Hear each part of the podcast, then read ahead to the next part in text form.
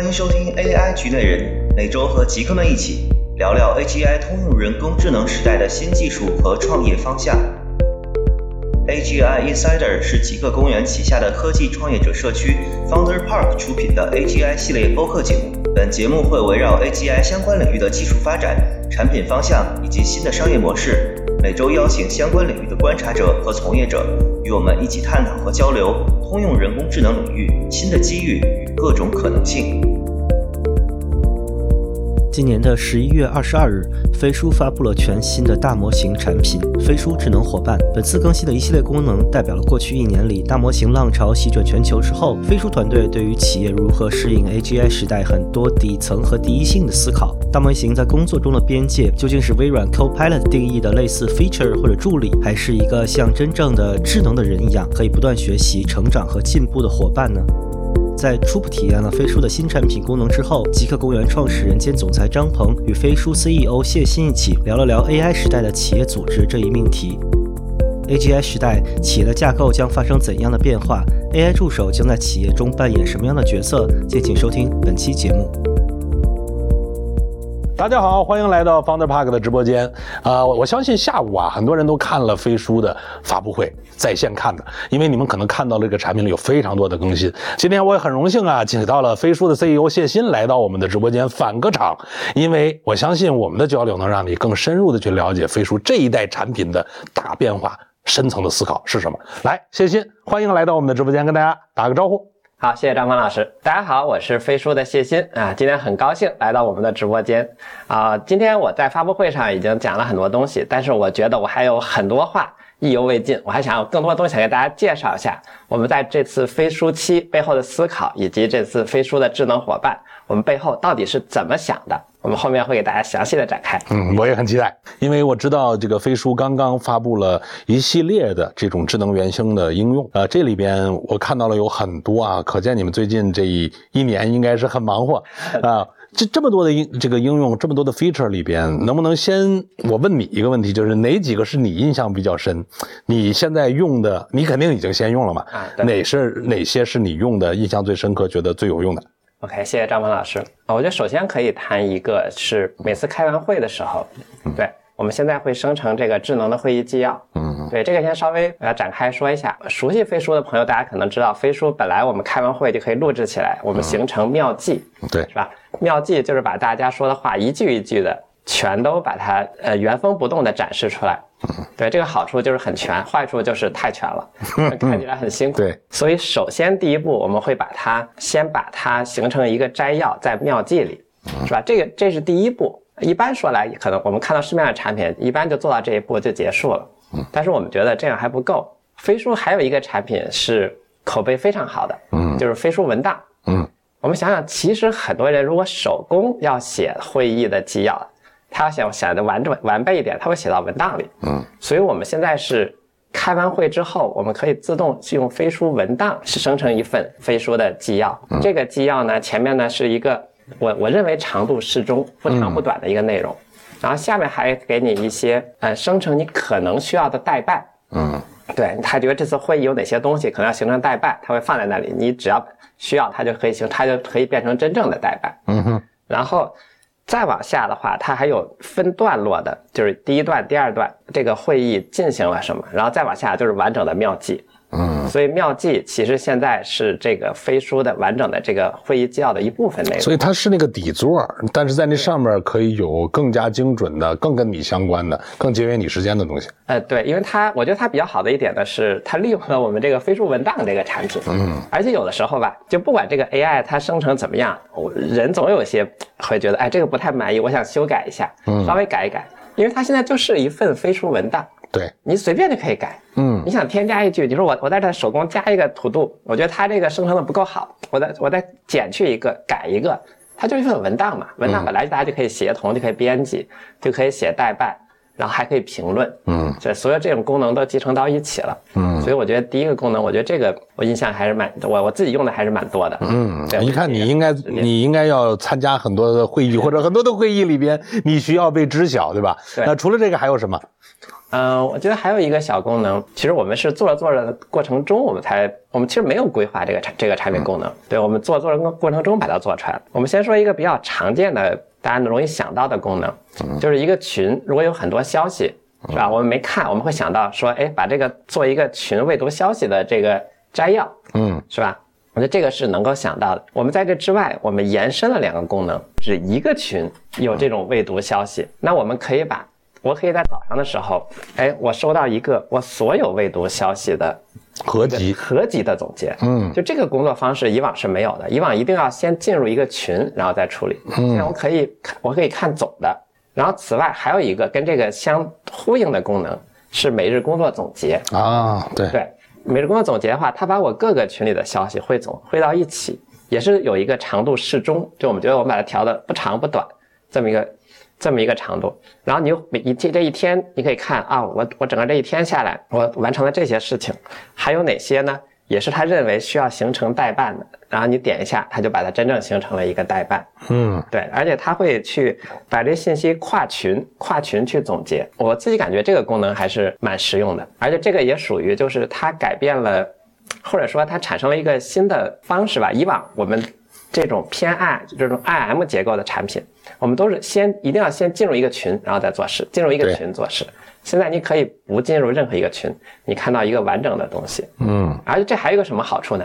你看每日工作总结不就是一个简版日报嘛？嗯对吧？相当于每天你自动就有一个日报了。有一些公司可能它会有一些日报的要求，对，你可以拿这个作为一个基础，然后呢再做一些调整，嗯是可以的。哎，听起来这两个都呃很类似啊，就是说，首先飞书，因为我们之所以原来大家愿意用的，是因为它促进了呃组织里边的信息的流动，嗯然后它很多的信息是透明的，对大家即便这个我后加的一个群里，我也能看到群里很多信息，嗯然后大家的沟通很容易艾特我，我不会错失到协同的东西。对但听你现在的这个进阶的这一步啊，实际上是在啊、叫信息化之后的智能化。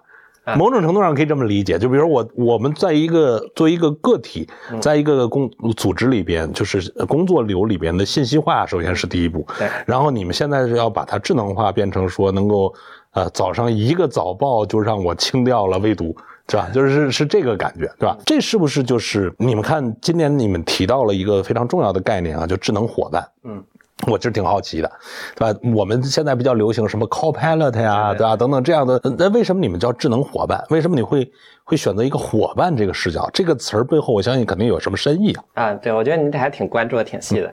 我们确实花了蛮多精力去思考。像今年啊四、月份的时候，当时 Copilot 啊、这个主要是从微软它发布的，嗯所以大家就开始关注着。我们也在想 Copilot，哎，为什么微软叫 Copilot 这么一个词？它选择这个词的含义是什么？嗯对，我们也是上网去学习，然后看，然后我又看别的公司的各种做法，AI 的公 AI 的产品怎么做，嗯它的表现形态是什么？其实我们当时就有一个很基础的问题，就是说它的一个最基础的、最在整个产品里边，它最主要的形态应该是什么样子？嗯对，因为不同产品确实做法不一样，但主要来说，这些产品它的做法的话，它是一个，比如最常见的，比如说。这是它主原来的主产品，然后它右边哎有个小框，嗯你可以把它点出来跟它对话，嗯对吧？这是最常见的微软的，比如说这种 Word 这种 Copilot 它的一个基本形态，很多产品都是这样一个形态。对，然后我们也在想，那这样一个形态，我们觉得还挺挺有价值的，挺好的。它是不是特别就是它最根本的、最应该出现的一个样式呢？它这个形态主要它是像一个功能，它会帮助你，比如的这个，比如说我们说 Excel 功能特别多，嗯。还有有的函数什么的我也记不清楚了，嗯。我就问他啊，它帮助一个加强的功能，嗯。对。但我们后来觉得呢，我们看很多东西，然后看这个这次的这个大模型这个技术，嗯，对我们后来总觉得有点不对，就是这次大模型和以往以往的这种技术浪潮比啊，有一点不太一样的地方。嗯。对，以往比如说什么移动互联网是吧？手机智能手机的出现是吧？它就是一个手机嘛，这个大家一看就懂。这次它是人工智能是吧？它核心它是智能，对那智能是什么东西有智能？就是人有智能对，是吧？所以你感觉它特别像个人，我们怎么怎么觉得怎么觉得它特别像个人？它就不应该太像工具，它更应该像人。对，啊我们觉得它可以是一个工具，但是呢，它更像一个人。嗯对，所以我们觉得，我们给它的基本的定位角色，它应该是一个像人一样的东西。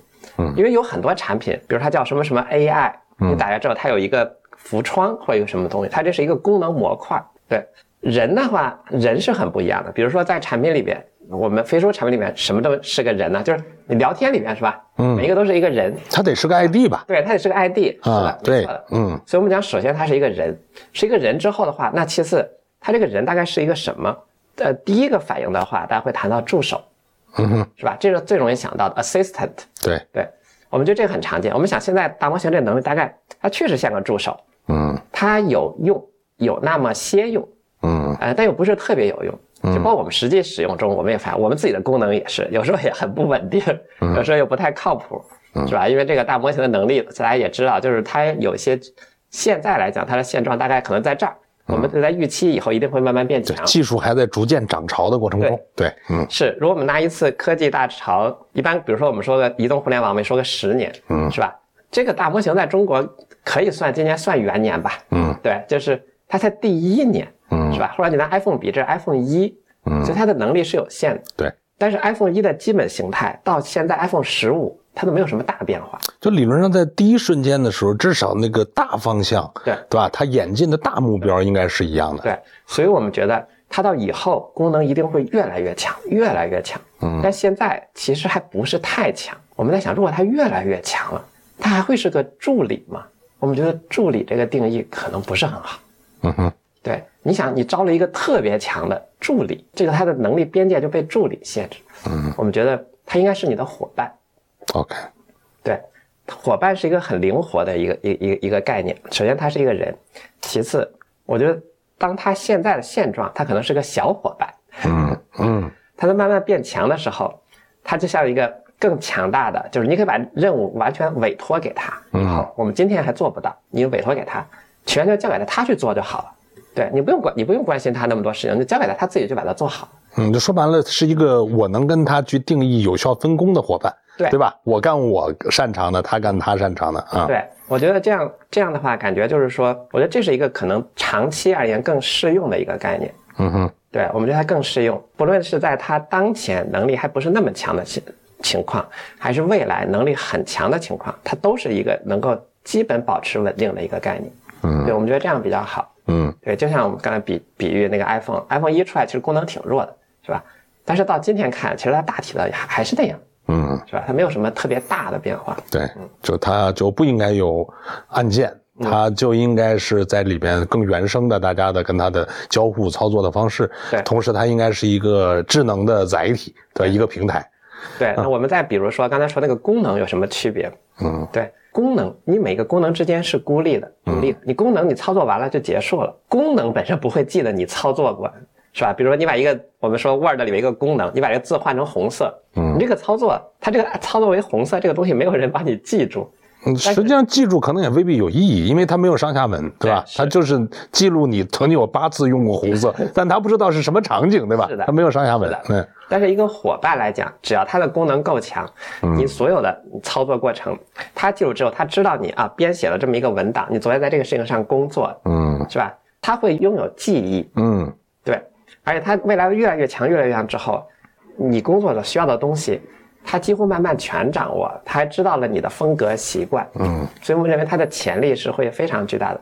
我们现在还做不到很多事情，但是现在就让它只要能力一一强一点，哎，我们没有我们没有限制它，嗯它就能够知道你你可以知道的所有，你只要让它知道，它就能知道所有事情。嗯哼，对，那如果只是一个功能，它就非常受限了。对，对，所以我们想了，首先它基本形态应该是什么？我们觉得它应该是个伙伴。嗯嗯，你这个思维还蛮第一性的，我觉得，就是我们先想，就是呃，如果 AI 我们都看到这个所谓叫 AGI 的曙光，对吧？就其实这一年在大模型是让大家看到 AGI 的曙光嘛。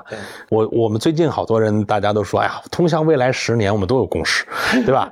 这个 AI 会深刻的改变我们所有的环境。对但我们最没共识的就是未来三年怎么走，对吧？下一个产品上要怎么加功能，对吧？所以你刚才说的这点，嗯反而启发我是说，呃也许可能要先回到这一点，就说，呃，AGI 的本质上它又要通用，它又要真正的智能。那如果它只是在因为这种能力不断给我们加了一堆 feature 和功能，呃，它不是个人的这个身份。就可能就不到位。而人这个身份里，其实刚才你，我如果我没理解错，你定义了两个核心的这个问题，就是他要有记忆，嗯，对吧？然后第二呢，就是他应该是在你的身边，跟你的这种关系，对啊、要是相对来讲要相得益彰吧，就大家至少是要在一个呃相对平等或者各自发挥可以组队的这种感觉。所以就是他更像是 teammate 伙伴，就更像是个 teammate。对我这个再展开那个，接着你刚才谈的，就是说你刚才谈到说在我身边，嗯我们这个伙伴再额外强调一点，他首先他是每一个人的伙伴，就是是您自己的伙伴。嗯对我们，我们也看了市场上很多产品，有一些产品它就是一个公共的一个 bot 一个机器人，就每个人用它的是一样的。啊哈首先，这个伙伴我们认为是每一个人未来都会有一个自己的伙伴，是吧？他会嗯非常了解我自己，包括在工作中的权限，还有权限问题，是吧？嗯那他是只能拥有我的权限，他可没办法拥有别人的权限。嗯对我觉得，首先这个伙伴是有一个，就是每个人的自己的伙伴，所以说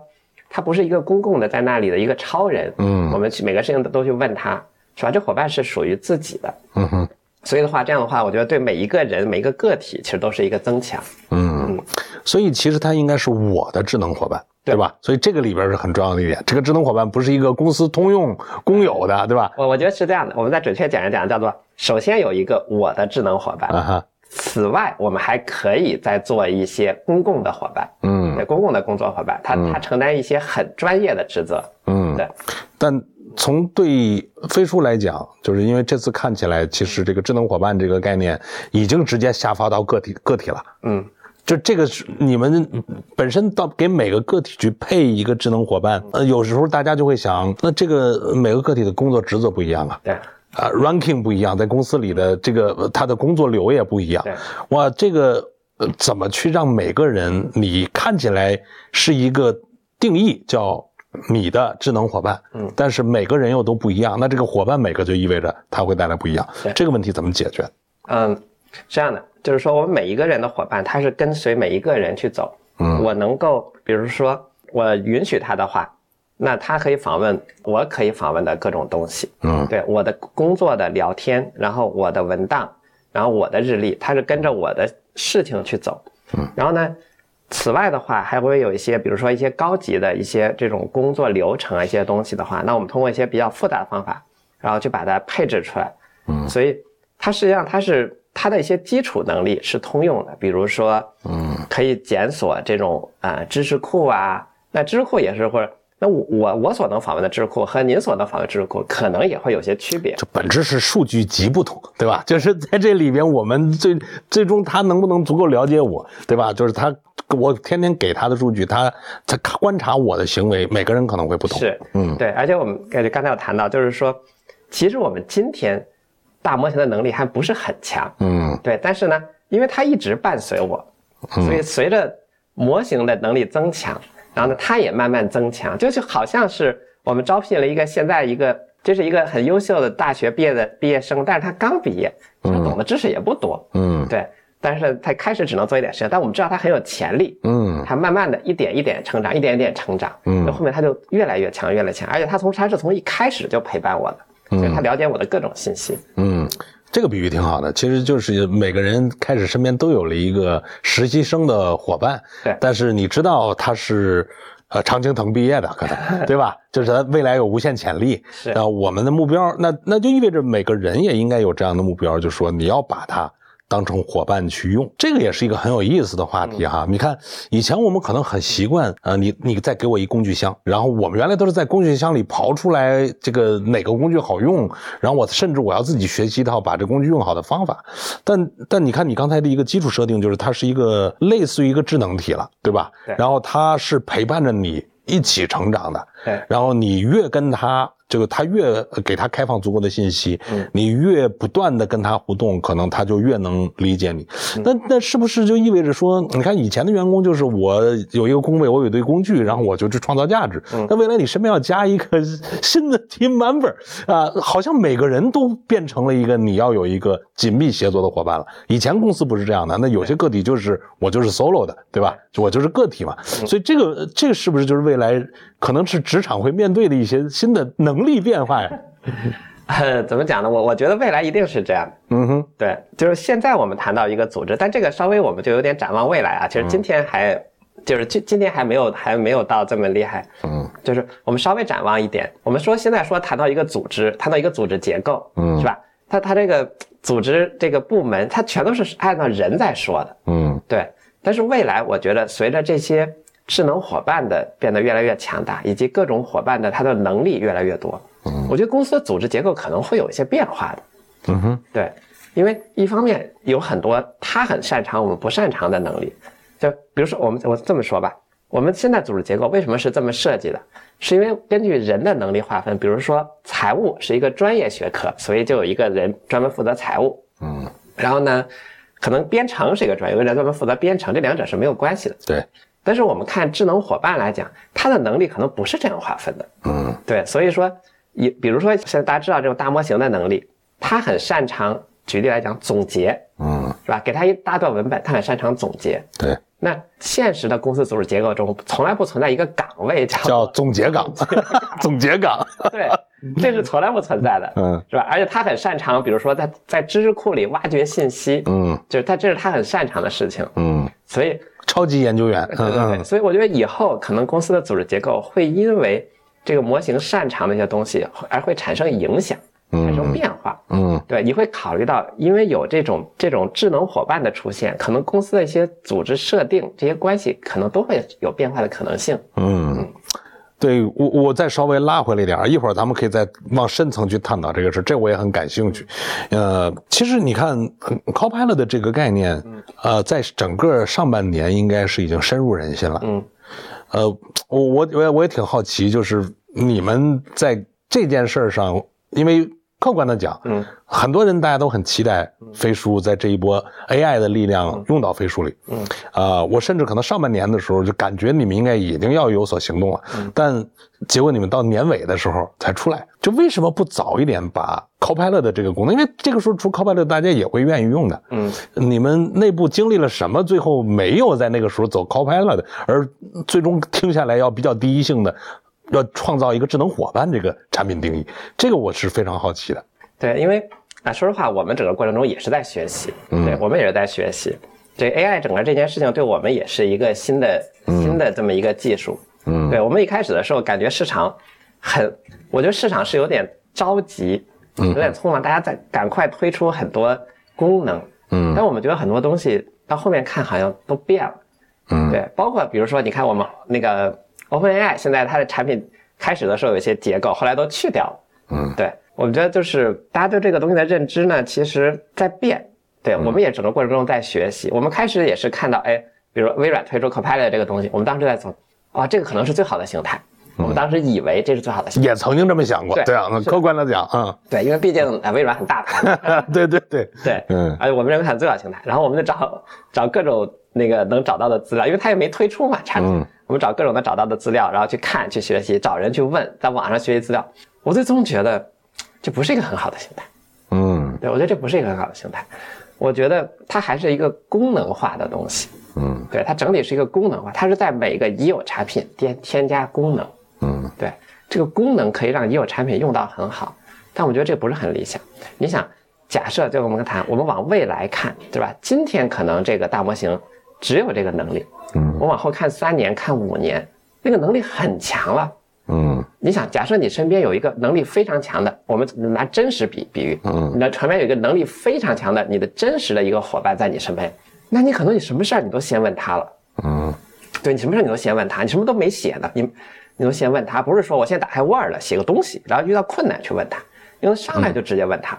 嗯，那你说你那个 Copilot 那个形态，你怎么上来直接问他呢？因为我还没有一个方向感，对吧？对啊所以我没法具象的去调用他的某个特定能力。是，对，假如假如未来很强大的时候，他你就应该先问他。所以我们觉得他是一个伙伴，他是一个这样你说他是有 ID 的，他你可以跟他聊天，嗯对吧？你最开始的第一个动作可能不是打开飞书文档来调用一个这个 AI 的能力，嗯而是直接在那个 IM 里边拉到他跟他聊天。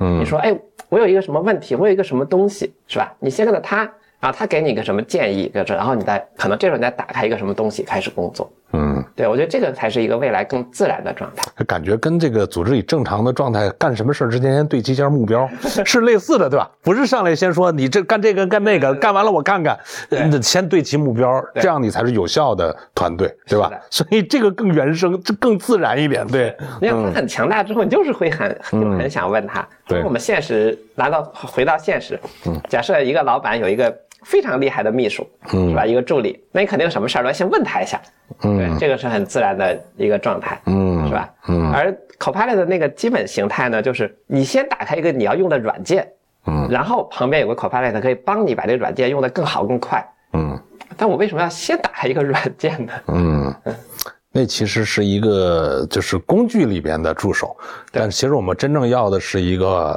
智能的伙伴，对，吧智？能伙伴它很灵活，它首先你可以跟他独立聊天，嗯。你可以问他任何东西，嗯。对，这这是他的一个形态。第二，到了工具里，他也在旁边，嗯。对？你也可以问他，比如说你打开了一篇文档，或者你打开了一个什么系统，一什么东西，你他也在旁边，你也可以问他一些对应的这个相关的事情，嗯。而你问完了这个事情，也在他的历史中，也在他的记忆中，嗯。对，而不是说你像你打开一个软件，操作两下，然后把这个软件关了，那你这个软件之外的东西，你完全不知道你打开过这个软件干了什么。嗯，但是呢，因为它是自始至终都在，对，所以它会知道你所有的工作的情况，是吧？我们认为这个未来现在能做能做一些，未来的话就是能会越来越强大。嗯所以那完你所有的工作过程，它都在旁边伴随你，嗯，那它就会越来越强大，帮助你做越来越多的事情。就是其实本质上是我授权了一个智能的伙伴作为我的 shadow。对，这个作为一个 shadow，在我旁边可以观察我一切的行为，既了解我一切的工作流和上下文。是那这里边我每一次往前的前进，其实他也在跟着我前进。对而且它，呃你刚才有一个技术乐观主义啊，就是说，如果我们从今天去预言，嗯接下来大模型的能力、AI 的能力，它一定会越来越强，对对吧？所以今天哪怕它一上来还有点稚嫩也没关系，对吧？是但最重要的是要给它准确的位置。对，就是他必须要成我给他伙伴的位置，对他才能成为我的伙伴。是如果我只给他工具的位置，他这辈子也不也不会成为我的伙伴，是这个逻辑，没？错没错，就啊他像个实习生，也就跟比如实习医生，你也得一直跟着这个嗯老师在这儿啊观察学习，是吧？你得给他个机会。有意思。所以，当我们去看这个技术的时候，我们要先看，先要捋顺它跟人的关系。嗯，倒不是说它功能上一定要多卓越、一步到位，因为技术今天可能还有一些，还有一些本身所处的这种环境还要发展，但这个关系可能是就有点像我们刚才说 iPhone 从它诞生的一瞬间去定义的东西，对是关系的问题。是，而且这里边还，我们这次发布的，呃，除了这个智能伙伴之外，我们的飞书这个第七版，嗯我们整个产品的那个结构也也发生了变化。嗯，对，这个我也稍微想这个大家会不会不适应？你们当时这个结构的变化会不会让人不适应？你们当时有没有评估这个这个决策？我觉得它确实会有一些的这种啊变化过程中，确实会带来的。我们仔细评估它带来的这个利弊，嗯我们认为综合讲是利大于弊的，它一定是很有好处的。嗯，为什么？嗯是啊，刚才我们谈到说那个，我们我们回到刚才话题，我们说这比如说一个实习生，你得给他学习的机会，他慢慢就变强大了，它就会帮助你干越来越多的事情。嗯那我们再我们再回到工作中，我们工作中会使用很多系统，我们不光会使用飞书，我们会使用很多业务系统。嗯，这些业务系统原本跟飞书没关系，对，那那个系统它你在那儿用的时候，那这伙伴就完全管管管不上任何忙了，对是吧？这是两个独立的事情。但我们现在做了一件什么事情？我们这我们飞书七，哎，我们让它可以在飞书里打开这个业务系统。这个时候，你的业务系统的行为可以让这个伙伴可以感知。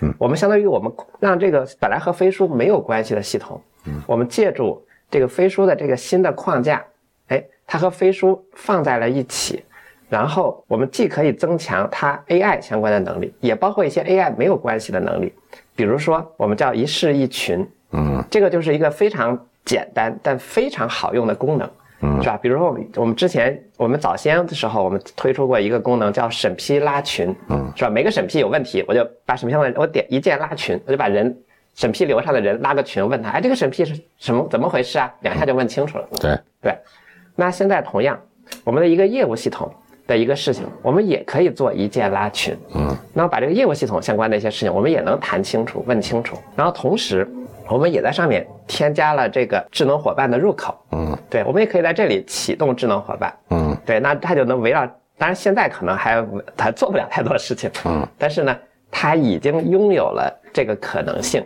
对就是他拿到了这个钥匙，可以在这个体系里边也参与其中。是你只要允许他，就像刚才谈一个实习生，你允许他学习这个过程，他就开始学习。等他成长了之后，后面慢慢的这些事情你都可以逐渐交给他了。嗯，对，嗯所以飞书七这次改版，我们实际上这个功能看上去好像和 AI 没什么关系，其实我们也是在为 AI 铺路。嗯，所以还是回到这一点，我觉得就是本质上，我觉得最大的一个今天咱们聊感受到的一个点，嗯就是你们确实先定义了。就是 AI 在飞书这样的体系里边，它作为一个伙伴，这个关系是第一重要的。是所有的一切其实是围着对这件事儿的判断，对所以才不是叫 Copilot，对所以他才会甚至改你们的一些这这个原有的产品的这个结构啊、习惯呢，对吧？然后，但是这件事儿可能呃最终需要有一个让它成长和不断变化的这个过程。当然，技术我觉得会成长，然后另一个呢就是陪着人时间越长，可能越成长。是的，对我听说你们，因为飞书自己的产品嘛，你们肯定自己就先用起来了嘛。呃，听说你们在内部已经开始，就是 AI 的这种能力啊，对组织啊，对团队啊，已经开始大家很多已经在日常的工作里用的比较多了。对我们都是在今天刚刚看到你们发布，大家要用起来学习还有个过程，对吧？能不能跟我们也 share 一下，呃你们现在？用起来有什么印象比较深刻？就这种所谓的呃，站在一个智能伙伴的角度里，对组织、对个体、对一些具体的业务已经开始起作用的这种案例。我对具体业务起作用案例，呃，我我想说一个小的场景，就是呃一个比较小的场景，但是用的人很多，嗯大家用每天很多很多人用，它是什么呢？就是它是我们商业化团队，嗯因为我们商业化团队嘛，我们我们去呃获客就介绍飞书，那肯定要针对客户的他的具体情况，我们准备相应的材料。嗯对，过往来讲准备材料的话，就是比如说这家客户，比如说他们是一个电商，嗯那我们准备啊、电商，然后呢他们是在哪个方向？OK 哪个方向？然后他们有有什么特点？那规模大小啊，我们按照这个去准备一些相应的材料，其实要准备花很久时间。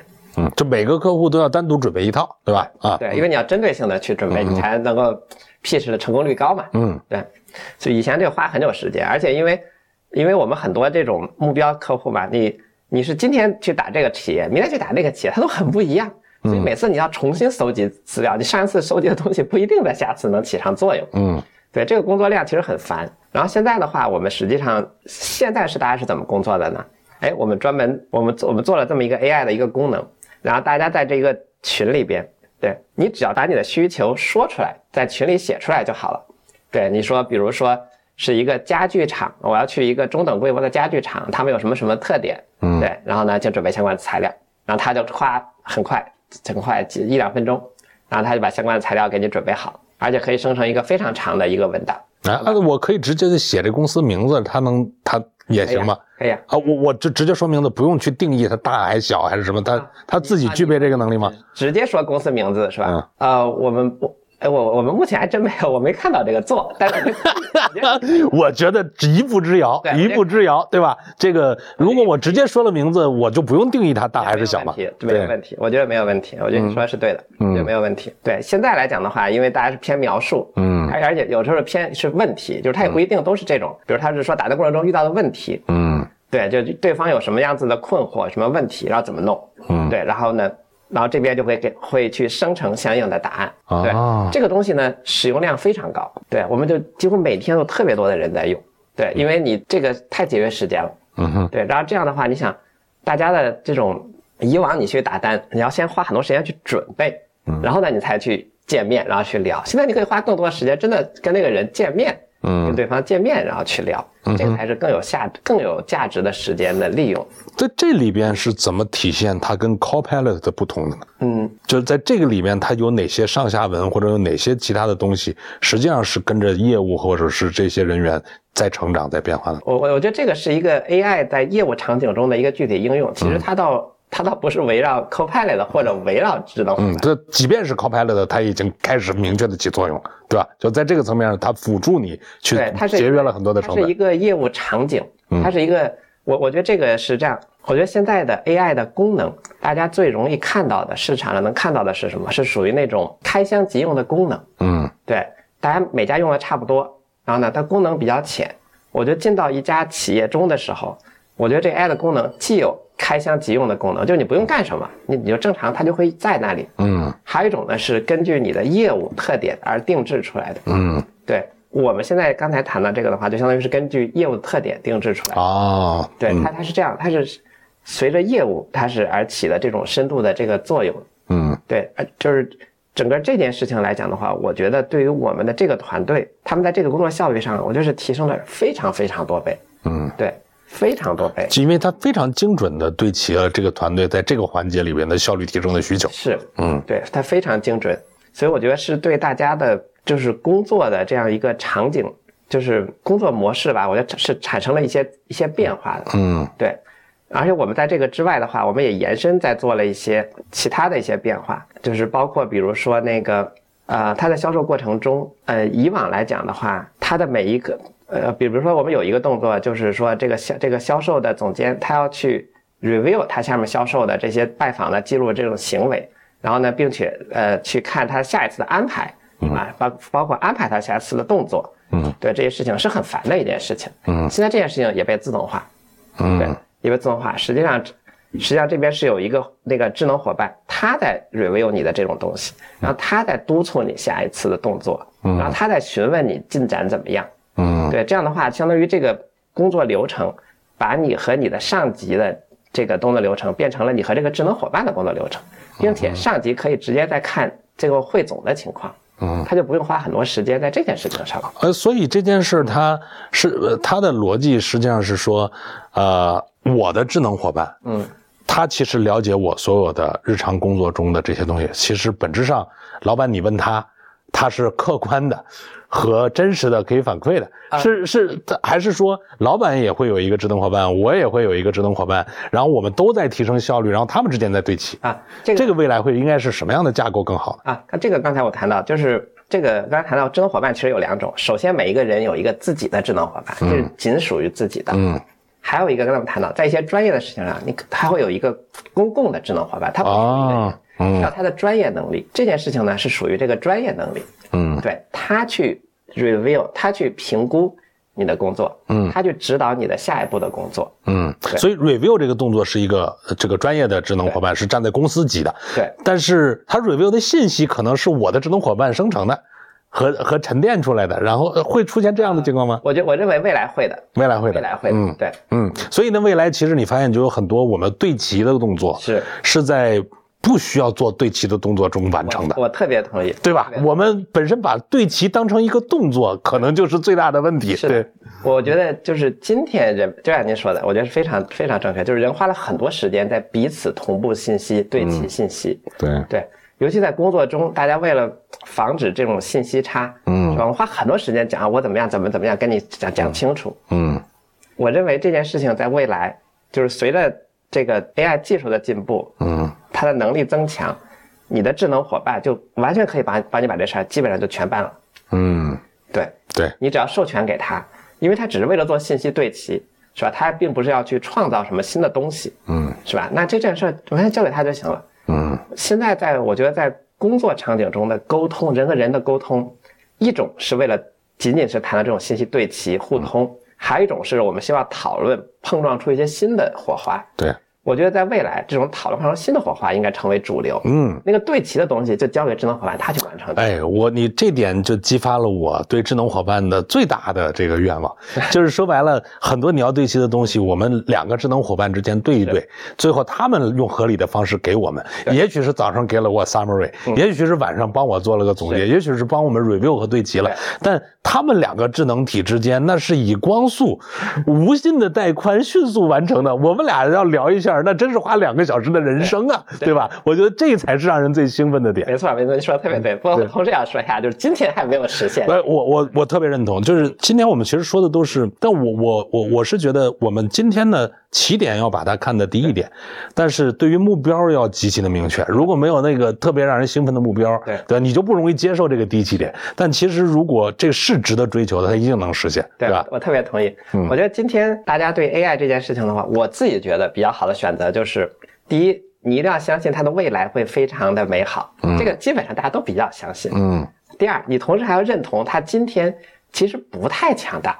嗯，对，这个时候呢，这个呢，有有些人是比较，嗯就是比较这个客观，可能有些人呢，有时候容易虚高，认为它很当，然后呢，你事实上用的时候，就发现当前的今天的产品其实确实没有那么强大，有的时候你会失望的。嗯。对，然后第三，你要为了让它未来能强大，你要做好准备，你要你要帮助它，让它有条件做到这件事情。嗯。你不能说你不给他这个机会，是吧？那你他接触不到信息，就不给他这个机会，那他未来他也没办法成长。嗯，我特别认同你说的这几点。其实某种程度上就是，我觉得今天能够先进的团队，首先要具备这三件思维，对吧？就是他最终的目标，比如说他跟我们的关系，我觉得这个是一个结构性的东西。但是我们今天用起它来的时候，我们其实要有什么样的对它的正确预期，但嗯确实要给它的一个在结构上可成长的空间，这一点又变得很重要。对所以我也挺好奇啊，就是因为你们涉及到各行各业，嗯，对吧？然后刚才我们也讲，比如像你们自己在做销售的时候，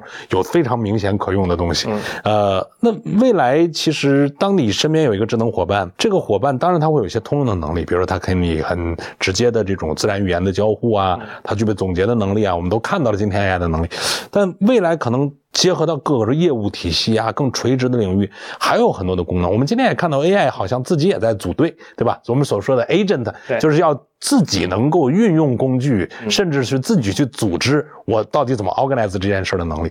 听起来就是我的智能伙伴未来他可能也应该有他的团队。就是我们往前去探讨，会不会也出现这种情况？比如在飞书里边，我的这个伙伴当然就是我的伙伴，但这个伙伴他还有工具的能力，这个未来会不会也会实现？啊，我我觉得未来会的。对吧？对我觉得我觉得您谈这个是特别特别正确的。嗯。就是我我们整个飞书来讲的话，今天呃说我们说今天之前，不管是飞书也好，其他的也好，我们的协同产品都是为人设计的。嗯。对我觉得未来这个协同的这些能力，还要为这些 AI 设计，为这些啊。agent 设计，嗯。或者我们叫做为这个智能伙伴设计。嗯。对，就它整个这套平台，它不能只考虑人的方便，它也要考虑到这些智能伙伴，这这样它，你给它很方便，它就能把它的很未来很强大能力发挥出来。嗯你给他这个契机，给他这个条件，嗯对，嗯我们觉得这个是是是很重要的。嗯对我们谈那个，比如说飞书，本来我们解决的是人和人的协同，嗯，我们接下来现现在来考虑的就是说，我们要考虑到人和 AI 的怎么怎么彼此协同，嗯对吧？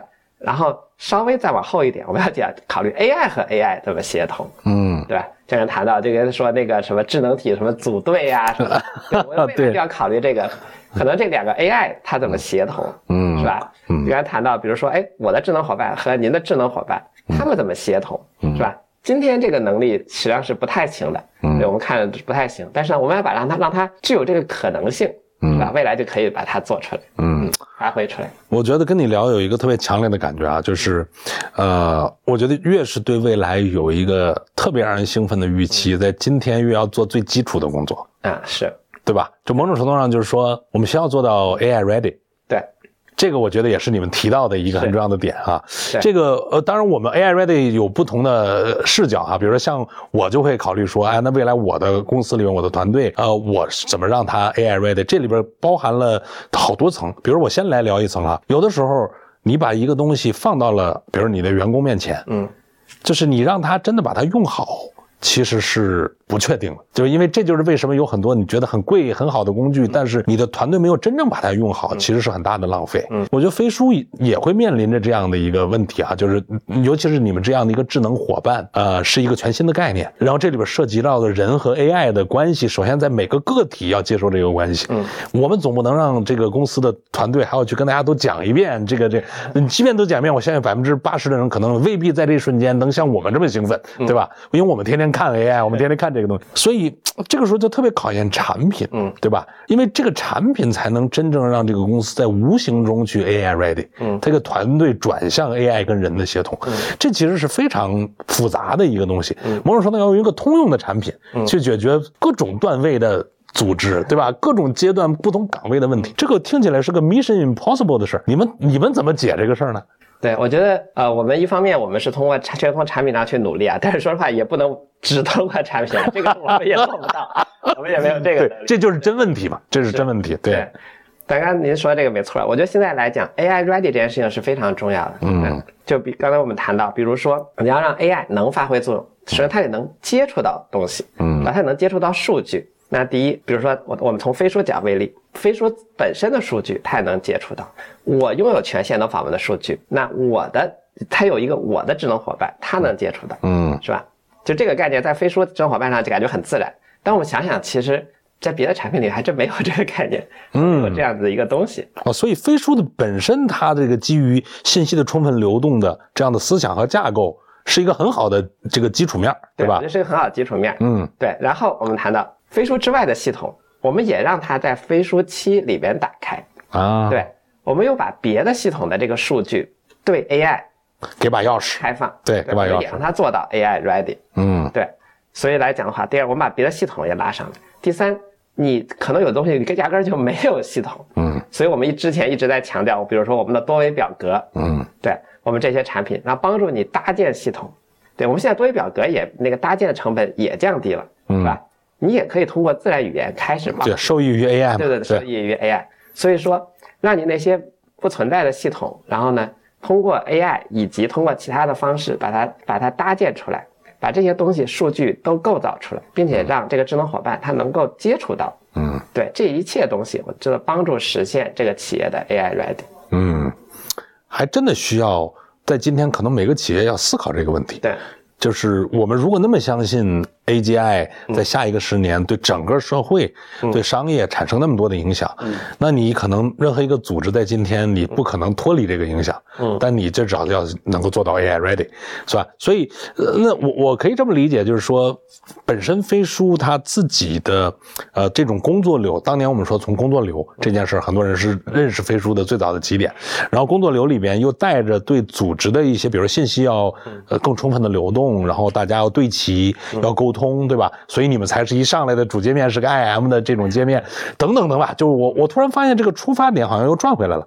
就在今天，它必然要带着对组织的未来形态的思考去设置这个工具，然后才能让这个工具一步步的去适配这个组织在下一个时代的需求。所以，我们可是不是可以非常明确的预言，至少在你心里认为，未来的组织里不能只是人的组织。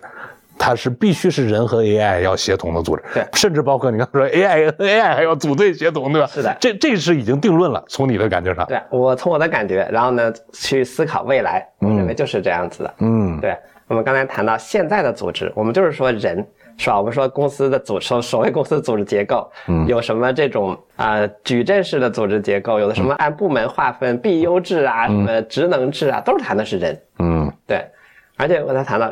人都是按照人适合的角色分类，是吧？我们包括我们的学科设立也是跟这个工作是对应的，是吧？计算机专业，然后什么法律专业，嗯，是吧？都是跟这个对应的。对对，但是未来的组织，我觉得它是个，它是很不一样的。嗯，因为 AI 这个东西，它擅长的事情，嗯，是。可能它是跟人的，它是一种横向，人可能假设人是纵向，它是横向拉拉伸的，嗯，对，它可能是拥有非常多的知识，啊，那它可能擅长一些东西，它有些东西它又不擅长，嗯，对，所以它它是一个，我认为未来的组织结构会是比较复杂综合的一个组织结构，嗯，就是一家企业里边可能会有很多这种 AI 的这种智能体，嗯，对，然后它和人是一种复杂的配合关系，首先在我们设想中，每个人至少有一个自己的。那我们叫智能伙伴，这样一个 AI 的智能体来服务自己。其次，又有很多公共的智能体，然后呢，它在服务很多人。嗯，对。然后呢，公司的老板可能他有一个从他的视角的那个非常强大的一个智能体，而且俯瞰公司的各种信息，然后各种数据，他他能真正全方位的掌握整整个公司。就是人们的配合方式可能也会变。现在来讲的话，比如说。我们都是谈一个人汇报给一个人，就是我们说所谓汇报给我们，我们做的事情是汇报给上级的。嗯，有可能未来一些人做的很多工作是汇报给某一个 AI 的，嗯我觉得这是有可能的。嗯对，然后可能你又有一些其他的一部分你做的事情呢，他又不会汇报给这个 AI，可能汇报给其他的人或者其他的 AI 而且很有可能“汇报”这个词儿要被重新定义。啊，也有可能。我觉得就是他要 inform，对吧？或者说他要知会那个 AI，因为以前我们说汇报好像就是他是我的管理者，对对对但未来可能未必叫他是你的管理者，是他可能还是你的评级的伙伴，对但是你需要 inform 他对，你要让他知晓，这就是咱们说的，否则他怎么跟着你能够在一个场景里协作呢？对，吧？我同意。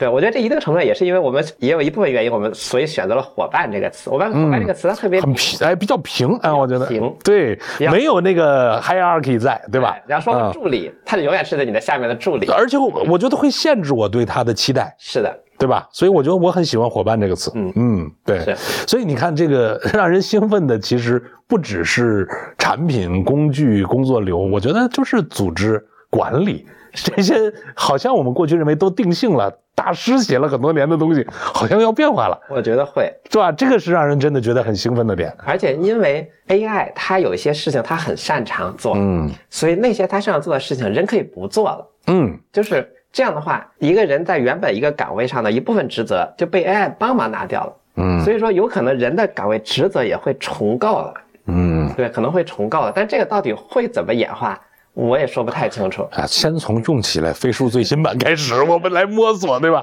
我觉得这可能是一个很好的起点。就是我觉得一方面是呃，在在信息、在数据上、在组织的行为上，我就要 AI ready，对吧？然后另一方面，我觉得也确实对组织的探索，也要在你运用 AI 的过程中去找这个位置。对就如果否则我们都等它，嗯就是外界都 ready 了，我们其实就落后了。我觉得最先进的一批企业是应该先尝试的。对，我觉得我觉得是的，就是我觉得刚才谈到那个，比如说这次 AI 的这次浪潮到来，那我们要做的事情，对我觉得我们就是我们既要拥抱这个技术，我们关注这技术本身，嗯。对，同时呢，我们刚才谈到我们要为它做好准备吧，我不能说我们知道这个 AI 的浪潮要来了，我们什么都我们我们什么数据也没有都没有数字化。嗯。然后什么东西都和这个 AI 的这个没什么关系，我们就放在那里，就是希望购买一个 AI 产品，然后上来它又能帮我们做很多事情，嗯。它做不到的，它都嗯。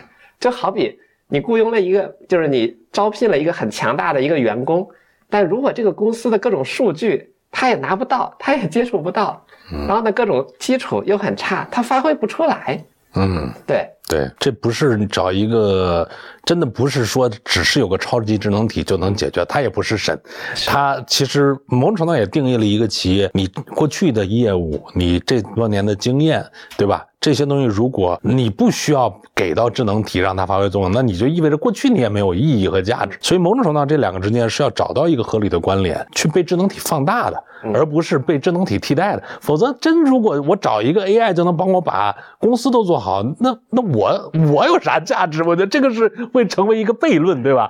就是我我希望他能够为我做一切，那我的价值是什么呢？对吧？就是呃这个确实是挺有意思的，所以它未来一定应该是个相对平的关系，就是伙伴的关系。嗯。嗯，我我都觉得，也许以后你看我们现在都是有叫人力资源部，嗯，哎，未来可能得有 AI 资源部和人力资源部两个要一起考虑，对吧？你说这个我还真没想过，我觉得挺有启发。哎，真的 AI 资源部就是我的 agent 怎么怎么设定，然后我怎么在里面为他们构架好的信息的流动，他们也要有 team building，他们也需要同步，对吧？Team Building 一般应该干什么？对，我觉得这个哎有意思的畅想。所以其实今天我我我觉得我的感觉就是飞书，我我非常呃呃开心，飞书给了一个往前一步的视角，嗯就是我们到底该怎么去。追求这个 AI 在组织里去发生作用，在 Copilot 之外，作为一个伙伴，我觉得是很好的视角。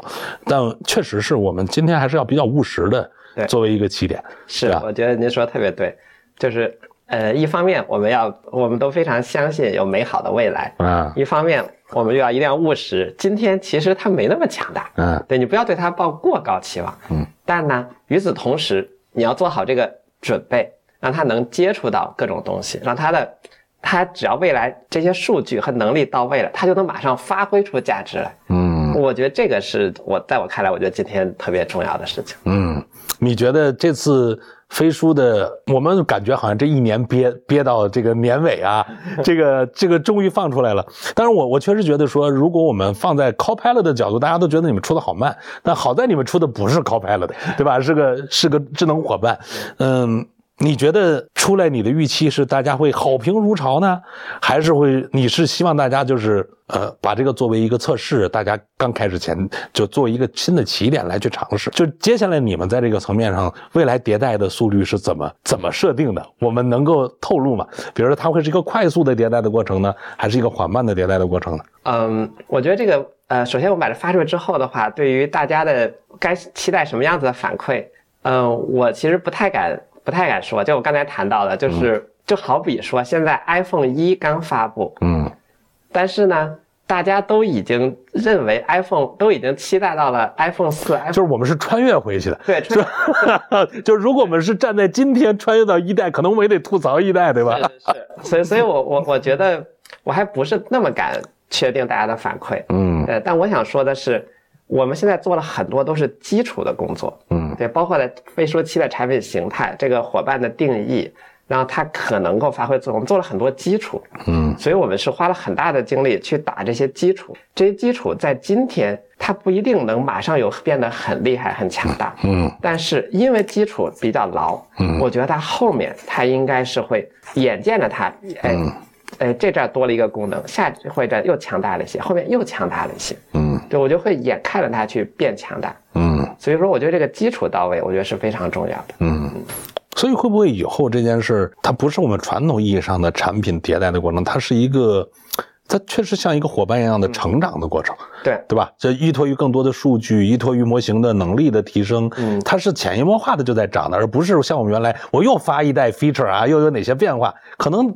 不是这一套逻辑了，我就我就会有一些变化，嗯，我就会有一些变化，而且我们本身呢也，呃，一方面我们现在也在也在打造一些更好用的工具的方法，让让这个伙伴的他的技能提升的更好，啊技能提升的更快，也包括说利用呃未来利用这种，比如说，呃，你这边创建了一个有某种专业能力的伙伴，然后呢，可能这个东西会让更更多的人去使用出来，嗯，就相当于这一个东西一个人创建出来之后，就能让大家。都能够享受哦，对我觉得，我觉得等等这些东西，所以也有可能在飞书上会存在这些专业能力的 store 啊，我的这个商店，然后我们每个人创造的这种好的东西，可能也能呃通过飞书的平台 share 给更多的人。对，未呃未未来会的，未来会的，未来会的，嗯，这已经是很重要的信息。是，没错没错。我觉得就是说，我们其实上飞书期，我们花了很多精力去打造这个基础，而且我们也是反复思考、学习，包括去看。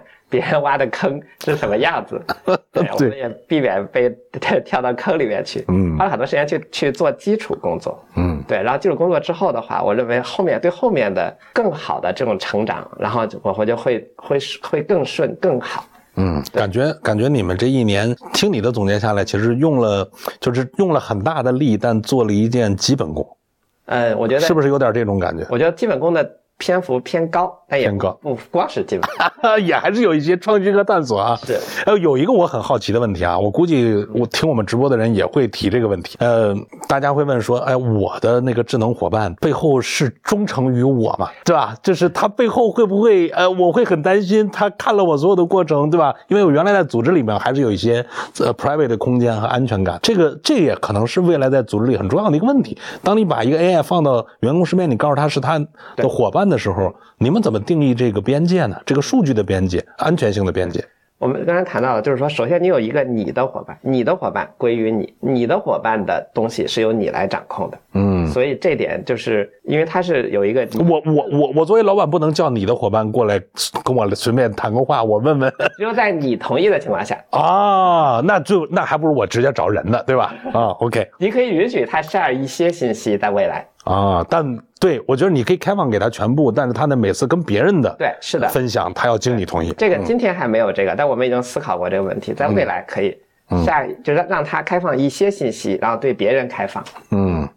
对，这也属于关系中的一个范畴，是对吧？就是我们如果把他的关系捋顺，确实是你看这个未来面临的这个有意思的这种创新和思维的变化就很多，对，很多。而且因为刚才谈到，就我们说这个都是因为我们先把这个形态定义在这里了，它才会有这些故事，对吧？才会有这些有值得去探讨的东西。嗯，哎，我其实再问一个好奇的问题啊，就是你看，呃，因为谢欣你其实一直在对于组织，对吧？对于协同这方面，包括这个工具，其实都是。是一手带着这个东西，咱们把它顺着这个呃字节的当年的成长，也顺着你们这一方面服务这么多千行百业的客户，不断的去强化。你作为一个某种程度，我觉得是有足够的管理经验，有足够管理的世界观，因为你看了太多嘛，对吧？就是你会怎么定义自己在下一个时代？作为一个优秀的老板，对吧？那我们刚才老说组织会变化，对吧？加这个东西，那组织里边这个 CEO 未来什么是他最重要的 quality 呢？如果在过去的时候，你面对的是一个完全由人构成的组织，可能是一种；但未来如果要面临的是一个我们都很难想象他会怎么样的组织，他这个时候对 CEO 的 quality 的要求会是什么？你有没有思考过这个问题？啊，我觉得这还是一个蛮有意思的一个问题。嗯对我其实说实话，我思考的不太深啊，但我觉得有一些有一些基础的思考，我觉得可以分享一下。嗯就是呃，我们过往来讲的话，我们对 CEO 来讲，我们一般说来，他都是有某种专业能力爬升，嗯专业能力作为基础，就是这个技能作为基础。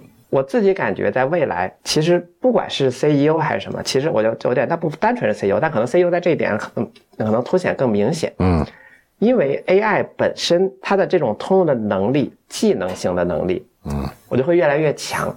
所以我觉得这种相对说来，对 CEO 而言，他这个能力要求，就这种专业能力要求会稍微弱一点。你可能更重要的是说，你对做成一件事情的这种决心、这种意愿，嗯以及你你的一些这种认知判断能力，可能会相对显得更重要。但是呢，你的一些这种专业技能的能力，嗯因为它的 AI 它会这方面会成长比较快，嗯对，它会去帮你把这块的能力去，你如果这块能力不太够，它会帮你补充。嗯啊，它的专业，它有它拥有非常多的专业知识。嗯对，你说，比如说我们要做一个呃什么一个制造业的一个什么东西，他有各种制造业的知识，他都懂。你问他就好了，没种问他都问了。你要学，马上他就告诉你。嗯对。但是你说我要有我要有非常强的决心，要那个要那个组织一切人，一定要把这件事情做成。这些事情的甚至定义是那件事到底应该是什么事儿，这是 AI 做不到的，啊，对这个 AI 现在做不了。还是要靠人的。嗯对，所以我觉得相对说来，我觉得从如果从 CEO 的视角啊，我觉得可能在这些方面应该变得更重要。嗯然后这些 AI 擅长的东西，慢慢让他去做，让他啊去让他去想，反正他会越来越强，越来越强。啊，听起来这是一个对年轻人更有利的，就对吧？就是以前做个 CEO 怎么也得三十五岁以上吧，对吧？以后可能是说，哎，这些的能，就你说这个能力的爬坡，嗯可能是 AI 能替你爬了。是但你可能更多的应该是去理解世界，然后形成你要去真正觉得值得解决的问题。对就你定义好问题，对对吧？然后你有足够的决心和 desire 去推这个事儿，提出问题这个能力变得很重要。变得很重要了。对，我觉得就跟现在说嘛，就是你你你可以，他可以做很多的事儿，但你要有正确的 prompt，对吧？是一个道理，对吧？对对呃，所以从这儿我们刚才你看起来是在问 CEO 要怎么演进，其实它本质上是通向的是每个人在。我们看到的说，组织会变化，AI 会跟我们成为伙伴，让人的价值到怎么到底怎么释放？其实这也涉及到职场，因为飞书里边这么多的用户都在职场里，对吧？那是不是我们也可以推演，就是 AI 的存在，它实际上对于人，如果我们把它想清楚。还是一个正向的东西，因为今天也有很多人担心，老板们都用 AI，我们怎么办？对吧？你你你你你在今天，我觉得我们很多人也会关心这个问题了，你怎么看？我觉得如果老板都用 AI，那你要用一个更强的 AI。跑赢老板是吧？对，我觉得这是一个好办法。你你去学习，你想老板的时间往往是更少的，嗯你去学习更多 AI 相关的工具，你去了解，然后就把它掌握起来啊，你你对 AI 的掌握会超过它。有道理，我突然发现你说的这个视角是呃解锁了大家更多往前探索的可能性啊。我发现有一个场景其实很搞笑，嗯就大家用 AI 的方法呢，是写邮件的人写一个简单的话，让 AI 把它扩展完整发出去，收邮件的人用 AI 把它 summary 出来，然后再简化回来。对，这两个 AI 不知道在忙什么事情。对，这个是有很多人吐槽的。对，对对，所以我觉得就是 AI 的使用要把它使用在真正有效率的地方，而不是为了让 AI 在刷存在感。对，对，对，所以其实按道理，AI 它不应该在中间是一个，就是说白了，它是个形式的东西，对，对吧？它其实应该直接通结果。对，所以所以真正的结果才是最重要的。是是，我觉得我们不能是为了使用 AI 而去，好像就是我觉得就是刷存在感的使用 AI。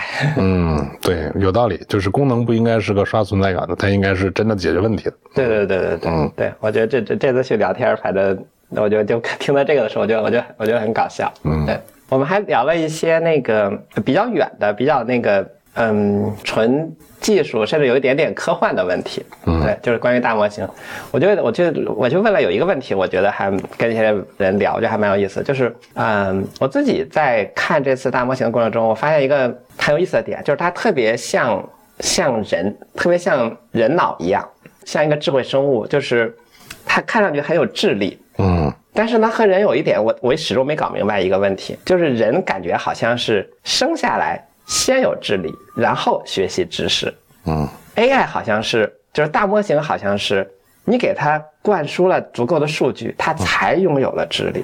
嗯然后我就觉得这个为什么不一样？嗯我嗯就跟人为什么不一样？然后我们后来去聊的时候，然后有一个人我跟他聊聊一个可能的答案，我觉得非常有意思。嗯我们感觉这两这两种这种数字的生命体和生物的生命体有可能是一样的。嗯为什么？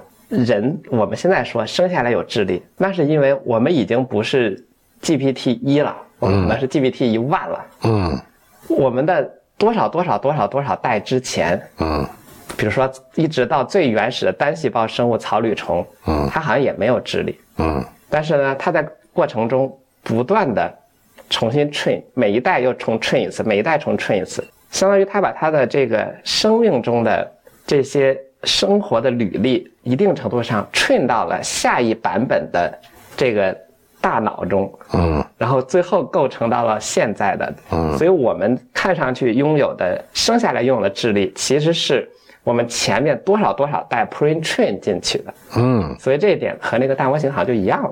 嗯，我们可能已经是 GPT version 呃一亿三千五百多个版本，是对吧？？我觉得这个问题我觉得很有意思，嗯而且最闲聊的一个东西。确实是，而且其实另换另一个视角，就是你说人类是有了智力在开始学习，但某种程度上，比如说我们每天我们的视觉、听觉，然后触觉，嗯，对世界其实它都在接触数据，嗯，都在接触信息，然后它可能也会有反馈，它也是一种学习，是就是知识未必只是一个结构化的被人定义的变成文字的东西，嗯它可能本身也是多模态的各种的东西在不断给我们输入。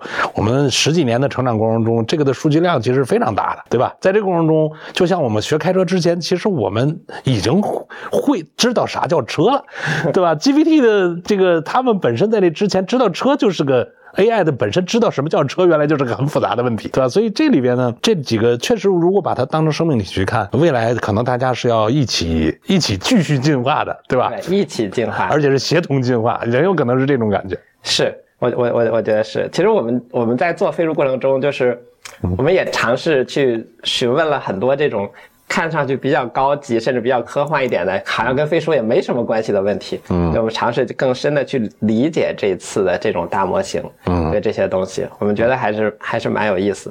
嗯。对，我们还去就我我还去询问了这么一个，我们去讨论过这么样一个问题，嗯。就是我们说大模型它的能力慢慢增强，啊、它是我们感觉是把它的数据量越来越大，然后它的它这种数据量越来越大，参数越来越多，好像它就越来越聪明。嗯但问题是现在数据量感觉上都已经把互联网的数据快用光了，嗯对，那它怎么能继续更聪明呢？嗯它的它数据从哪里来呢？嗯然后我们发现现在真的是靠大模型自己生产数据，嗯然后大模型自己生产数据来，比如 GPT 四自己生产数据来帮助 train 它的下一代了。其实已经不是完全依赖人的数据了。嗯对，那我觉得换一个换一个角度，我就在想，那既然大模型已经可以生产数据，那实际上大模型生产的数据一定程度上，那那它也可以贡献给这个世界，嗯然后呢，帮人在补充知识。就是它的这个贡献的数据，不单纯是为它服务，我觉得也可以为人服务。嗯就是这个世界，它既是人在推进，也在大模型也在推进。大模型不仅在升级它的版本，同时它创造了新的东西，可能一部分东西也是能够服务于人的。人真的就是人和这个 AI 可能一定程度上在共同就是 co-create 动。co-create。对对我之前跟这个 Mid Journey 的那个创始人 David、David House 去去聊，他其实就说了一个，说他的使命是希望能够去让机器跟人能够 call imagination，呃，因为它确实你看起来那个画儿，其实是你也在想象，然后机器在帮你也想象，然后你们合成了一个可能单纯人或者单纯机器都出不来的想象。呃，我觉得这种 call create call imagination，其实它某种程度上定义了，就我们要把。AI 作为一个伙伴，接纳到这个社会里，在各个的我们的生活组织里边去存在。就是如果我们往十年往后看，甚至比如再远一点，对二十年、三十年，可能这就是一个根本性的变化。